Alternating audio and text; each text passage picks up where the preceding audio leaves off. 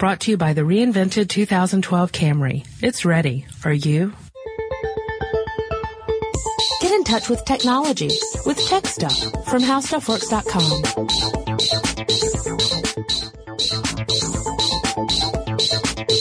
Hello again, everyone, and welcome to Tech Stuff. My name is Chris Pollette, and I am an editor here at HowStuffWorks.com. Sitting across from me, as usual, is senior writer Jonathan Strickland. Greed is good. Okay, then. That's a Wall Street reference. The sequel of which will be coming out in theaters soon. Wow, really? Yeah, there's a no sequel idea. to Wall Street. Yeah, yeah. It's got um, I've been it's out got of it a lately. Shia LaBeouf in it. Anyway, so that uh, the reason I said greed is good is because we're going to talk about currency. Yes, we are. The tech of making money. yes. What it requires to get the, that uh, cash in your hot little hands. but before we get into that, I thought I'd talk a little bit about the history of currency. Uh, this is kind of a stuff you missed in history class mini section. okay. What, what we should do is get Liz to play the first few notes of the stuff you missed in history class theme. So we'll wait.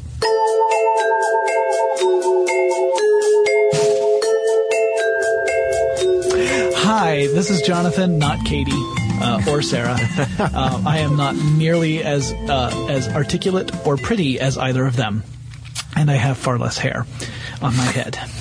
Uh, so we want to talk about the history of currency. So the first coins, okay, back back before there were coins, you know, essentially everything was based upon bartering. Right. And then there was salt. Yeah, well, again, that's also a kind of currency. True. But uh, but before coins, yeah, there were some things that would represent wealth, Right. Uh, and could be used in currency. Uh, cocoa beans also were used as currency at one point to help balance out trade systems. Mm-hmm. But really, you know, you got to this point where it just became really difficult to trade stuff for other stuff. Right. So that's when people started coming up with this idea of currency. It's something that represents the purchasing power uh, so that you can get hold of something else. That person can then use that same currency to go and purchase stuff that they need. Okay. It's a brilliant system. Because it's way more portable than carrying a cow and three chickens with you whenever you want to go and buy some wheat. Niall Ferguson, you're not. Yeah, fight me. So anyway, uh, let's let's go back to Lydia. Oh, Okay. Lydia, that encyclopedia. Lydia, which was a it's a an empire that was uh, well where where modern day Turkey is now. There was a Lydian king who uh, decided to start making coins. Do you know this guy's name? No. Yes, you do. You just don't know who it is. It's Croesus. Oh, yes, Croesus. Yes, to be rich as Croesus. Well, the reason we say rich as Croesus is because Croesus is the guy who came up with this idea of stamping coins with a uh, imperial emblem on them. They weren't known as Croesus pieces, were they? Oh, I, you know what, folks? If you could have seen his face leading up to that, I could tell that he had something. And I, I almost wish I had not paused for breath. Uh, so, yeah, Croesus came up with this idea of, of stamping metal ingots to create coins. And this was around 640 BC. Uh, so that's kind of where the idea came from. Now, the idea for a currency, as in paper notes, that came later. Much later. Um, yeah, because I mean, who the heck trusts paper, right? Chinese did. The Chinese came up with the idea for paper notes well before anyone else did. you bring yes. up a good point.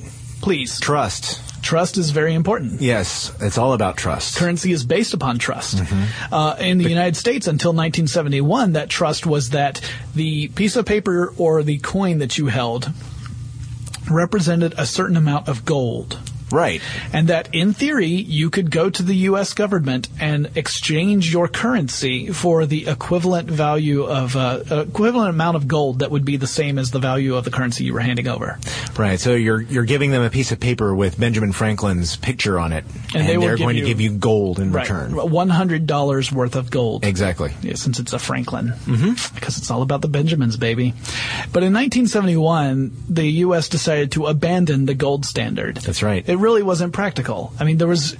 It reached a point where if everyone turned in their currency, there would not be enough gold to support that. Mm-hmm. They just there's not enough gold in the reserves to support the currency. So now um, currency is kind of the trust is based upon a group hallucination that the money is actually worth something.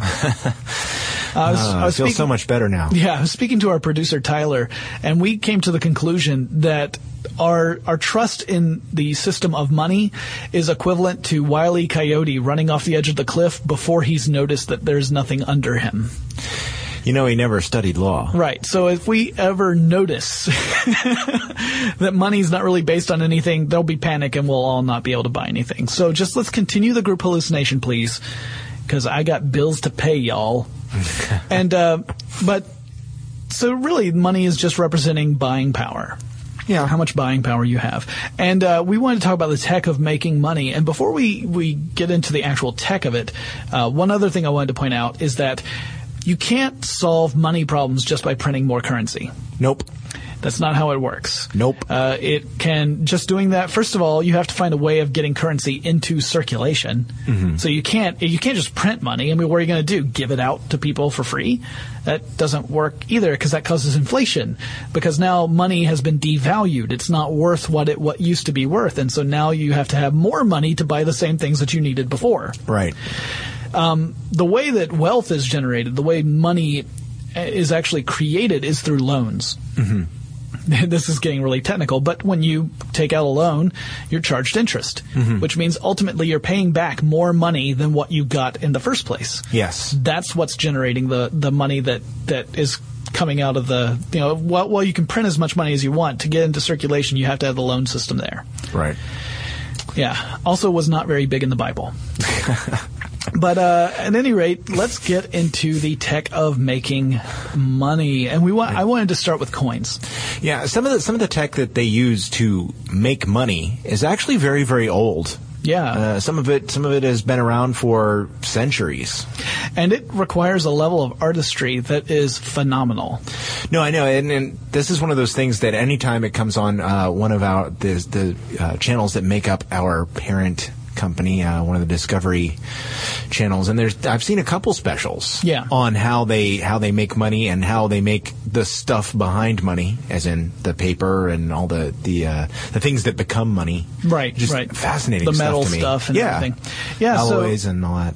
Yeah, if we're going with coins, uh, we're going to stick mainly to the United States, I think, mostly because, I mean, that's where we live, so it's the information that's easiest for us to access. Yeah. But really, uh, most of these processes are similar throughout the world. They may not be using exactly the same kinds of machines, but they're using a very similar process. Yeah. So to to make a coin, uh, it's a fairly complex process. the The first thing you're going to need, um, well, there's two two main things you're going to need. You're going to need a die, Yes. actually a pair of die, um, not like dice, like six sided dice, not that kind of die. I was gonna say, come on, Big Seven. Kind of like a stamp. Yes. Okay, you're going to need uh, a really, really high quality stamp, mm-hmm. and you're going to need metal. Yes. Uh, so with designing the stamp, let, I guess we can start with that because that's really the basis of all the, the coins that we create. There's a lot of uh, newer tech involved in creating uh, the stamp. Yeah. These days, because uh, in in uh, in earlier times, you would have to have the designer actually do this by uh, by hand, make the design by hand first, and computers can be used to do that, although not always. Yeah. Uh, in general, if you're doing it the old way, let's say, you get, uh, and, and the old way being not that old, just so you know, because I mean, the old, old way is that you would develop a, a stamp and you would use a hammer and anvil to create these things, but that's getting a little too old. Right. Uh, the modern era of making currency, you have an engraver who designs the coin to very specific uh, standards. Yes. You know, so this is the engraver has to design the coin. The design has to be approved uh, before anything else can happen, uh, and then assuming that you're using the old method where you're you're not digitally modeling stuff, the engraver would use clay or some other modeling material to build the first model of the coin, which is going to be much larger than the the eventual actual coin will be. Right. from that mold, uh, from that model rather, uh, you create a mold using um, something like plastiline, and then uh, you pour plaster of Paris into that. And this is able. Plas- the reason we use plaster of Paris is because it can pick up details, really fine details, and and represent them accurately. So now you've got a plaster model of the the coin, um, and then from that you have a, a machine that creates a copper mold of it called a galvano. Ooh, Yeah. I didn't have that. Yeah. Uh, and then you make an even smaller model of it. It's called a hub, and this is made out of steel. And then you, the master hub is called the die. Uh, so that you have a steel die that looks exactly the way your coin's going to look, but kind of in reverse because it's a stamp. Mm-hmm. And uh, you have to have two of those because you have to have one for the front and one for the back. And um, and so that's that's how you create your your stamp. There's actually uh, even more involved in that. I mean, there's this whole polishing section that has to it has to go through. Uh, by the time that the the steel die is ready to be used, it has a mirror like finish because it's been polished so finely. Mm-hmm. right, so that's your stamping stuff. Now you got to have something to stamp. Right. Now, in, in the United States, uh, it's a mixture of copper and nickel mainly. Although you also have zinc plated copper, you have um, or or copper plated zinc rather, not the other way around. Why, why would you have zinc plated copper? Uh, that would be unusual. And we haven't always used the exact same metals uh, throughout, or and alloys throughout the history of currency. You can find some interesting uh, uh, facts about the various metals that have been used. And in most cases, it tends to be something like war broke out, and suddenly we didn't have access to all the metals that we used to use for coins. As a matter of fact, um, my father, who was in World War II, um, has a box of steel pennies Yeah. because uh, during World War II they used steel to make pennies instead of copper for reasons of the war effort, and uh, so I have a whole bunch of those, and they're worth you know about a penny. Nice. Well, to the government, they are they are worth exactly what they're worth. So Yeah. um, you could have a collectible coin who would which would be worth a lot of money to a collector. You take it to the government, it's worth exactly you know it's just like a like stamps are. Right. Stamps are worth you know if you put a, a very very rare you know say you put a, an inverted Jenny Right. an envelope. It's worth exactly to the post office, you know, postage. you- You'd still have to add postage to it, Right. To Yeah. You might be able to sell. You might be able to sell it to a collector for thousands of dollars. Exactly. But, as, but the government's going to take it at face value. Yes, exactly. And that's again that goes back to our trust thing. Anyway, um, so yeah. All right, so we, steel pennies. Yeah, so let's talk about the metal. You get these, you get melt big bars of metal. You melt them down in a furnace. You pour them into uh, to ingot forms, and then you- Ingot. Yes, I like that word. And you cool that down. You use water, by the way, to cool it, uh, and then it actually uses a couple different cooling systems. And then you take that to a rolling mill, which is going to turn it into flat sheets. Mm-hmm. Okay. Now, um, the the U.S. Mint pretty much gets these these flat sheets in coils. Yes, they, they, do. they feed the coil. Um, coils are, let's see, I've actually got the, the stats here. Mm-hmm. A foot wide, 1,500 feet long, uh, about as thick as the final coin tends to be, and it weighs about 6,000 pounds. Yes, yes. Actually, there there are uh, some great photos of this, along with a lot more detail than we'll probably get into in the podcast at uh, usmint.gov. Yes. Awesome So- details, and then photos are you know because you could see these huge uh, coils of metal, Right. Which are uh, pretty awesome. It's pretty in, in, intimidating, really, because you think, "Wow, that's that's a lot of metal." Um, now, the, these strips, these coils, get fed through a machine called a blanking presser. Now, the blanking presser, essentially, what that does is it cuts the the metal sheets into the coin shape. Um, Yes. It actually cuts them into slightly the slightly larger diameter than the way the coin will eventually uh, appear because it, it has to create a little extra metal on the edges to create a rim. So you put it through the the blanker, the blanking presser, get and you get the blanks. That's what the the unmarked flat discs of metal are called. Uh, you get the blanks. You then have to soften them Yes, which you do by putting them into a furnace. Uh, you the furnace is about 700 degrees Celsius or so. Mm-hmm. Uh, this softens them a little bit. Then you have to cool them and clean them, uh, and it's uh, it's it's a, a process that actually uses various chemicals to clean them. You're not just you know putting them through a washing machine, although. It's in a machine that does look like a washing machine. It does spin them. Um, yeah. Um, although uh, that's not necessarily true for for everything because the golden dollars go through true. a slightly different process. Yeah. uh, in which they uh, they use steel shot. To burnish the metal. Kind of like BBs. yeah, a little bit like BBs. You, you put it in there, and that way it, it polishes them through brute force. yeah. Uh, so yeah, the the the spinny thing. Did you happen to see what that's the called? spinny thing. Well, did you see what it's called? no. It's the whirl away. Oh, yes. So I do spinning have thing that. is not that big a leap from the technical term of the whirl away. That's true. Actually, it sounds like something you'd uh, see at the local carnival at your shopping mall that sets up, and you're going, "I'm not sure I want to ride that thing." Yeah, and and Get on the uh, whirl away. yeah, exactly. We'll polish away your impurities. and we'll also take your money. So you then uh, once once you've cleaned and dried the coins, Mm-hmm. um, they move to a, a thing called the upsetting mill. Yes. It's very upsetting, I was going to say, I'm, I'm sure they feel terrible after that.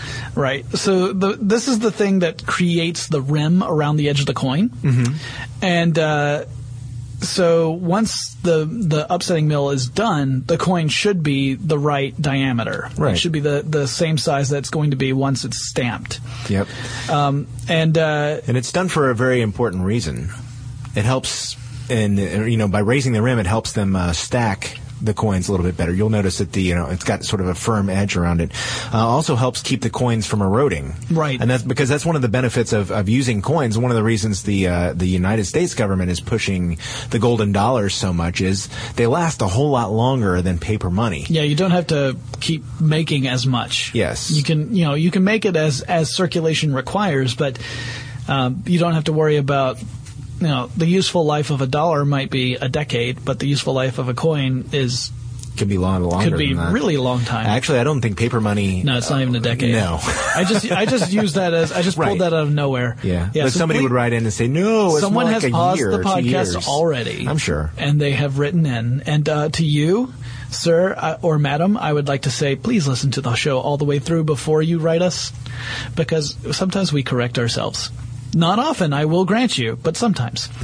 so, at any rate, uh, the next stage is uh, where they they uh, might have to to. Uh, well, I guess the, the coining is the next stage, depending Right. on whether or not you need to put ridges on the edge. Right, the reeds. The reeds, yes. Reading. Yes, reading, Reading is fundamental, well, at least for you know. especially if you need Dimes or quarters. But Yes, it's R E E D I N G. right, and then it would be coining. So I'm glad that you brought that up because I almost totally forgot. Uh, and this is where we add the actual design of the coin to the the blank, which now, by the way, is no longer called a blank. Yes. Once you've added the rim, it's become a new thing called the planchette. Yes. No relation to Kate. Yeah, thanks. Planchette with, With a a P. P, as in poppies. And um, They'll make you sleep. yes, so once you get to the coining, this is where those die that we talked about the Mm-hmm. come in, and uh, you've got they usually refer to the die in two different terms, which Right. are very simple. You got the uh, the anvil and the hammer.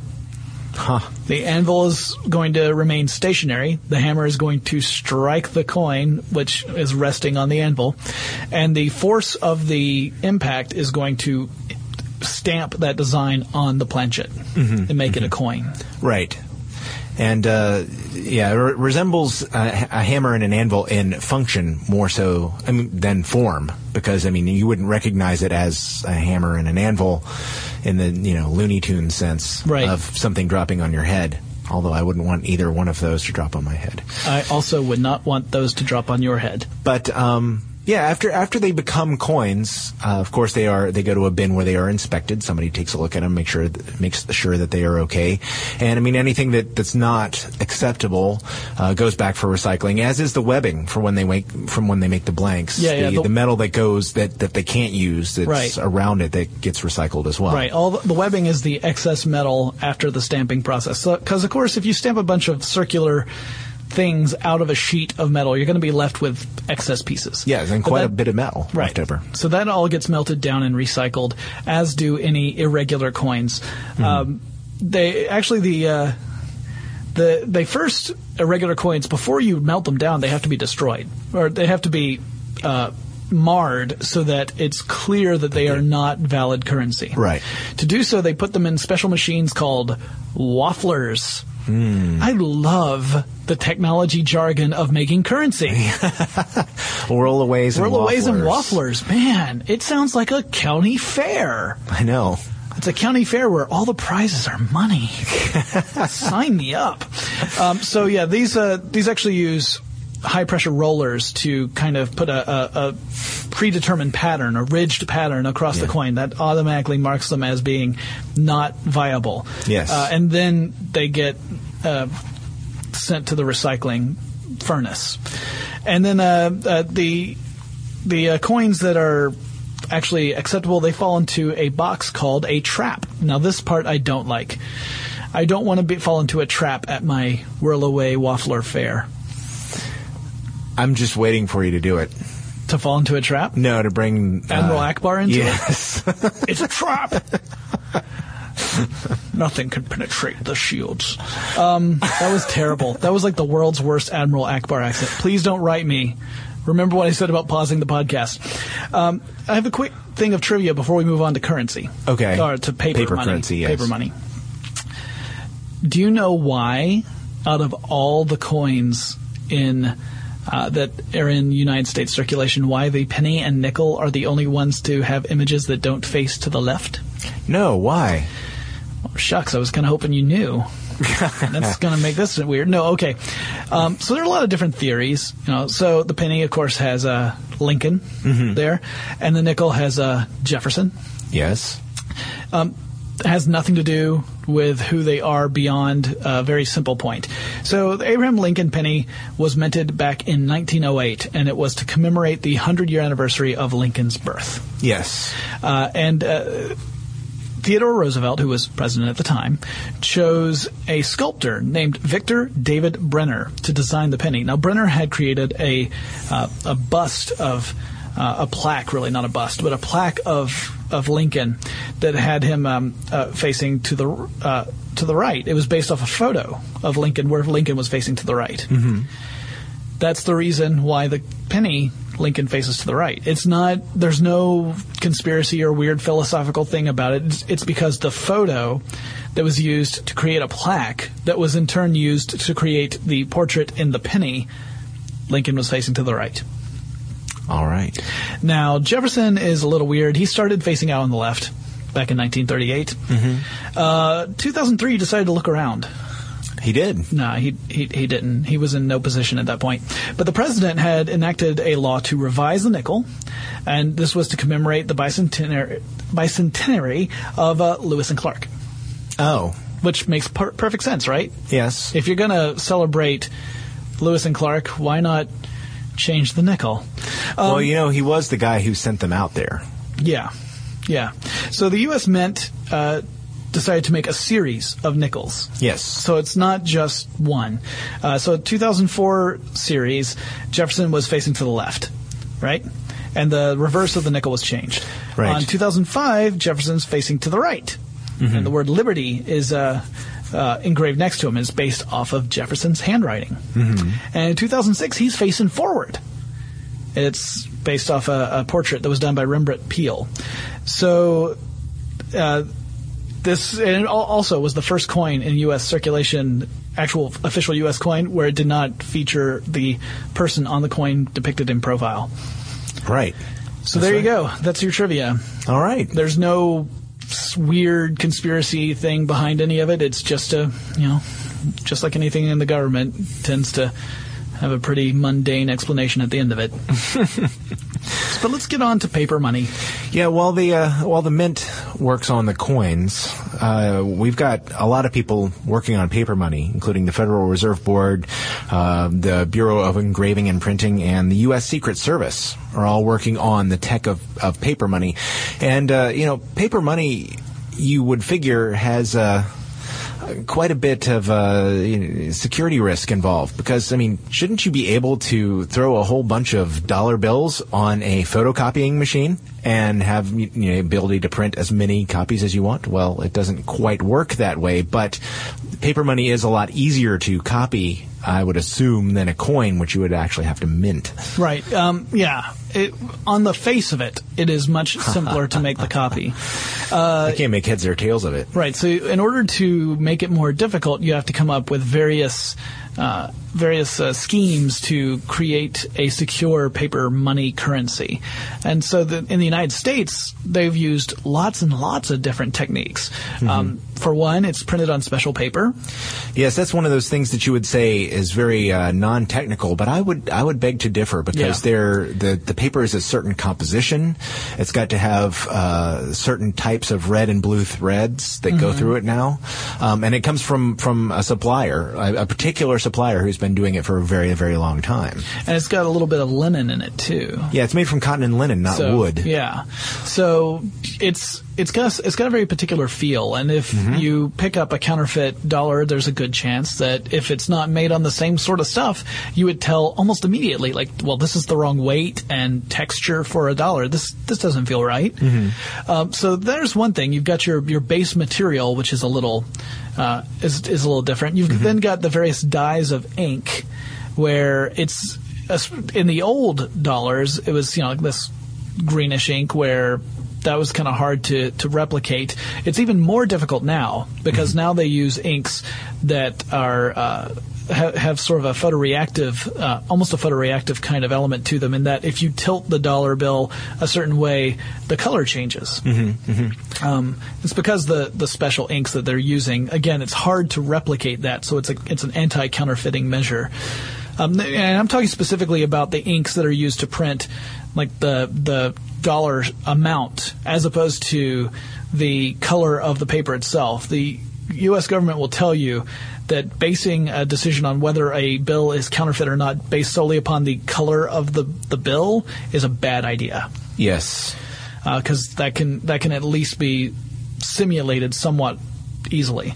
Um, but another very simple way, really, a very elegant way that the money is uh, got an anti-counterfeit measure on it is that it uses lots of really tiny writing, Yes, it does. Microprinting. micro printing, and tiny uh, line patterns throughout the, the bill, which are very difficult to get a high resolution picture of. You know, most, especially early in, earlier in the days of uh, printing money, it was very hard to get a an accurate um, uh, simulation of those. You, you pretty much would need to get hold of the original plates um, because those those it's so tiny that it was very difficult to make a, a simulation. Yeah, yeah. Well, the uh, the the circular lines around the portrait sort of create this you know moire effect where if you tried to stick it on a, a photocopier machine. Um, that it would give you a, a very blurry appearance because I mean that's the whole point of the microprinting and, and the uh, the lines is that if you try to use modern technology like a simple way like that without trying to make plates yourself and you're just trying to, to, to scan a copy on your computer scanner or using a photocopier it's just it's going to be so blurry that it's become it will become obvious to somebody you try to pass that bill to that it's not real Right. So let's talk a little bit briefly, and then I think we'll finish up with kind of some of the new designs that are going to be on the $100 bill that come Sure. out in uh, 2011. Uh, let's talk a little bit about what they're actually doing to make this money. Mm-hmm. Um, they're using the intaglio printing method. I thought that was intaglio No, intaglio. okay Uh, I listened. the the I Italian G always fools me Yeah. Well, it may be in Italy it's pronounced that way, but darn it, here in the South we're calling it Antaglio. Um, anyway, the uh, it, you have an engraver, just like with the coins, who creates a an original steel plate, and this can have very very fine detail on it, and then you have a you put the plates into the printing press. You coat the plates with uh, the correct ink. You then wipe the excess ink off the plates so that the only ink still on the plates is collected in the little grooves. Yes and then you run the paper through the printing press, and the press goes up and down, pressing against the paper in very, very rapidly, and it uh, actually creates little raised elements on the bill because uh, that's what gets get pushed up into the grooves and then coated with the ink. Right. At 7,500 to 15,000 pounds per square inch, um, it is going to be embossing that paper. Yes. Um, Again, and this is another thing that helps you detect if it's a counterfeit bill. You mm-hmm. run your finger across the, the bill, and if you don't feel that texture, that, that difference in, I mean, it's it's a, a tiny, tiny difference in height, but we can feel that. If it feels perfectly smooth, then you're thinking, uh, something's a little hinky here. That's a technical term. That's right. And also, uh, not everything is printed on the bill when it runs through that first um, that first printing run, uh, and and they have to print one side and then let it dry and then print the other side. Mm-hmm. You can't print both at the same time. But uh, like the Treasury seal, the Federal Reserve seal, and the serial numbers are not printed during this process. That's right. Which makes sense because I mean you couldn't put the serial number on the master steel plate because they would all have the same serial number, thus negating the whole purpose of it in the first place. Yeah, that's also another sign. If you have uh, a bunch of bills that all have the same serial number, chances are those might be hinky.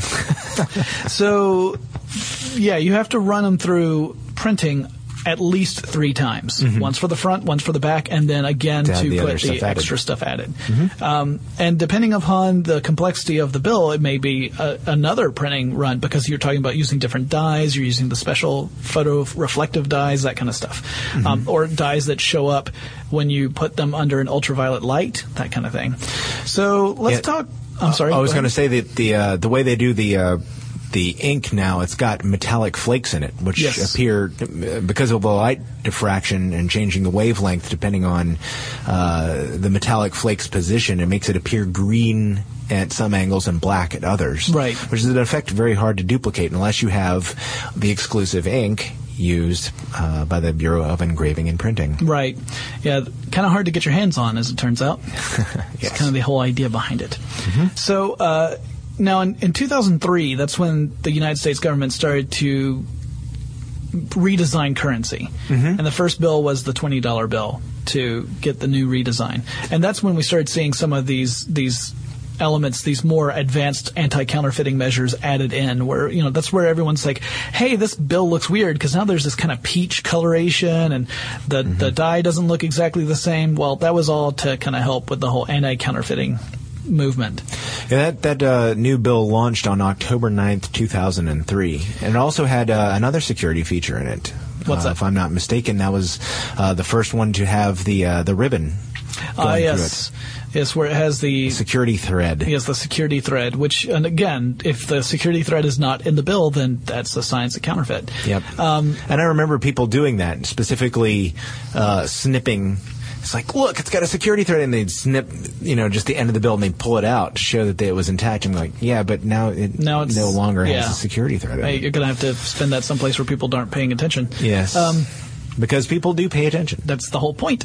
Yeah, the that's one of the advantages of having paper currency is that if you want to redesign your currency, you you know you don't have to wait forever for the old currency to wear out. It's going to do that on its own just through use, yes. just through being handled. Mm-hmm. So eventually the older bills, which, you know, are still legal tender, will be so worn that they'll just get cycled out of currency. Mm-hmm. And banks will do it too. I mean, like you, you, essentially exchange the old bills for new ones and you destroy the old ones.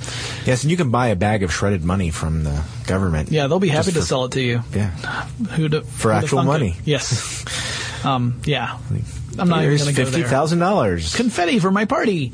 Uh, and the new hundred dollar bill is going to have some pretty cool stuff in it too. It's got you know you got like the watermark, you've got the special die, you have a 3D ribbon in there. Yeah, the uh, the new bill is going uh, into circulation in February of next year, uh, which for us now at the moment we are recording it is t- uh, 2011, and it's uh, it 2011 have, is when it comes out. We're recording in 2010 just in case you right, were un- sorry. unable to follow Mr. Pollette's syntax. Yeah, I'm I'm not able to follow it. I'm trying to wean myself from coffee. Um, so yes, it that it's got a, a brand new security thread. which is a lot more obvious than the Yeah. old one. And you can you can learn more about this at newmoney.gov, but we can go through some of the, the details. Yeah, you can see on it. It has some uh, Liberty bells and uh, and the hundred as, as the denomination of the bill on there. And when you tilt it, they seem to move around. They're using kind of this weird little holographic kind of effect. And uh, you might be wondering how they do this. So are we. yeah, as it turns out, the they are being fairly secret about uh, secretive about the whole process. I guess mainly because they don't want people making them themselves. But at any rate, it's really hard to fi- find out exactly the techniques they're using. Now we can, we could make some guesses, but we are currently running up to almost 35 minutes in length on this show. So I'm thinking that we're going to have to not guess now. But uh, yeah, the other the other major new security feature is the bell and the inkwell. Yes. there's an inkwell and a bell, Liberty Bell, printed on it. And I think it's a Liberty Bell. It looked like one Yeah, to me. yeah, yeah. And um, at, at one angle, this is again a, a trick of light diffraction. At one angle, they both look copper. Uh, but if as you move the bill and, and change the direction, um, the bell appears to change to a green color. Yeah. And part of the reason they have added these new, particularly new security features is to also help make these new bills uh, detectable if you're in a low light situation, which was not always the case. It's it's not always easy, like in a, lo- a poorly lit restaurant, to figure out whether you have the money without holding the bill up to the light, which is not necessarily convenient. So Yeah, it's hard to tell a counterfeit bill when you're taking somebody's money at the uh, at the table. Right. Or say at a toll booth where it's the middle of the night and someone's going through a toll booth and using a large bill and expecting lots of change back. Yes. I'm not saying that that's a place where people try and pass off a lot of counterfeit money. I'm just saying that's a place where people try and pass off a lot of counterfeit money. Okay. Okay. I had no idea. Uh, well, you know, you watch enough movies, or you have a relative who's in the police force. Um, you find these things out. So we're going to wrap this up because we have gone on and on and on about this. Like I said, I find this this really fascinating, and with the hundred dollar bill coming out, that's going to be the most technologically advanced dollar that we've ever seen. Um, also, just in case you were wondering, the hundred dollar bill is the highest denomination that they currently print now. Although they have printed higher denominations in the past, and those are no longer being introduced. Yeah, because we can do electronic transfers now, so the we don't need those higher denominations the way we used to. Do you know what the highest was? Oh, I can't remember. One hundred grand. Okay. And I was the- going to say hundred thousand, but And I do you know who was on it? Um, no. Woodrow Wilson.